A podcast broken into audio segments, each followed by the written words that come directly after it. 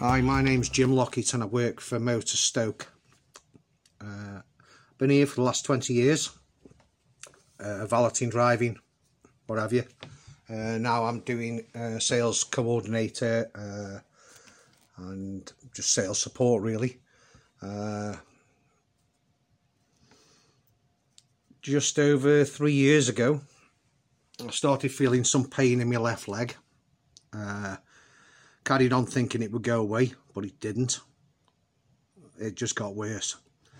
Kept putting it off. I remember trying to valet a truck and really struggled. So, bit the bullet and thought I'd best ring the doctors. I was in a lot of agony. Uh, they asked me to go up and they gave me an injection, which unfortunately didn't work.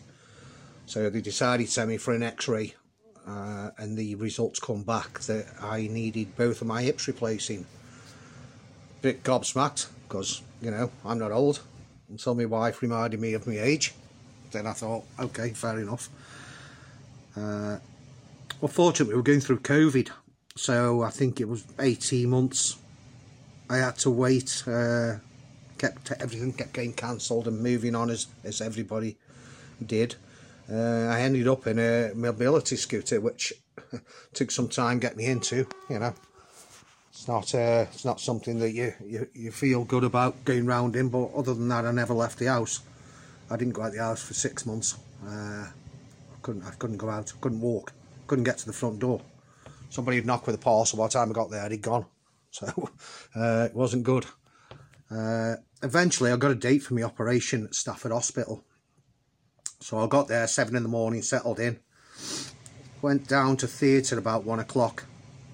Uh, fine, everything's good. Gave me a epidural in my spine. Uh, lying there, dead relaxed. Next thing, uh, my heart rate apparently went through the roof. Uh, they cancelled the operation. 24 hours later, they discharged me from Stafford. I went home. I went bed. A Bit early, I suppose, but I was I was tired. Uh, I woke up at about five in the morning uh, and I couldn't, well, I was struggling to breathe, basically. I was gasping for breath. Uh, so I went up to A&E and they sent me for another x-ray because my body was filling and my lungs were filling with fluid. So they gave me an injection to move the excess fluid. About six bottles later, I passed most of it away. Uh, I was then taken up to the art ward I was in there for five days. They told me that I'd had heart failure. That was a big shock, as it is to most people when you're told that, because they tell you that they can't fix it, but they can prolong your life. So straight away you are, you know, hey, your life's just changed in a second uh, and everything's different. Unfortunately, I stupidly Googled heart failure and basically said I've got six months live. So you can imagine at that point how I felt sitting in a hospital bed, can't walk, had heart failure, I've got six months live. Should never have Googled it, you know, silliest thing I've ever done. Uh, but never mind, I did. I felt low, I felt really low. Uh, they discharged me and they monitored me. Told me I couldn't have my hip done at that point because I wasn't strong enough uh, and there would be a massive problem. I would have to be at Stoke because if they had to blue light me from, they'd have to blue light me from Stafford. Uh, we'd have a big problem. So I got the date eventually for the operation. This time at Stoke, but I was classed as high risk. I went in, I had my hip replaced, in my left, my left hip replaced, and it all went well. Went home. It's tough it's tough and, and it's a big shock to the system, you know. Uh, but physically, I was getting stronger. But I didn't realise that mentally, I wasn't. Mentally, I, I was struggling, really was struggling. Uh, I think for the first time in my life, uh, I probably felt that I couldn't look after my family even though I got massive support and help from the family and friends and the colleagues at work, well, you can't say too much about them. They were, they were fantastic, honestly. Fantastic. Every department.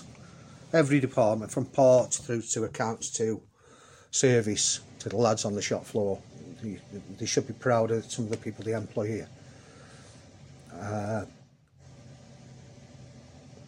something still wasn't right I went to see the heart failure nurse I think it was the last time I went before they uh, discharged me uh, and basically uh, she says to me I went from talking to crying I'd be talking normal and the minute I spoke about how I felt, I'd be crying. And so she advised me to go see my doctor, uh, of which I did. I made an appointment. Uh, and he prescribed me some light antidepressants, which, you know, I've never had nothing like that in my life. But I knew I needed help. So I took them and they, they have worked. I'm a lot calmer. I feel loads better. I feel happier in myself. Uh, and, and they have worked, you know, uh, massively, massively. I must stress that health is really important, you know, and, and there's been nobody worse than me at times, stubborn and, you know, I'll be okay, I'll be alright, I'll be alright. And, and you're not, you know, if you feel something's not right, trust your instinct because normally it isn't. There is something wrong. It might be really small. It might be something that's bigger you catch early. Uh, and all it does is plays on your mind as well and affects your life. Uh, in my experience, if I hadn't seen the doctor at that time, I did, I probably wouldn't be here today, I'll be honest with you. Uh, so I'm glad I did what I did. As tough as it was, uh, it worked for me.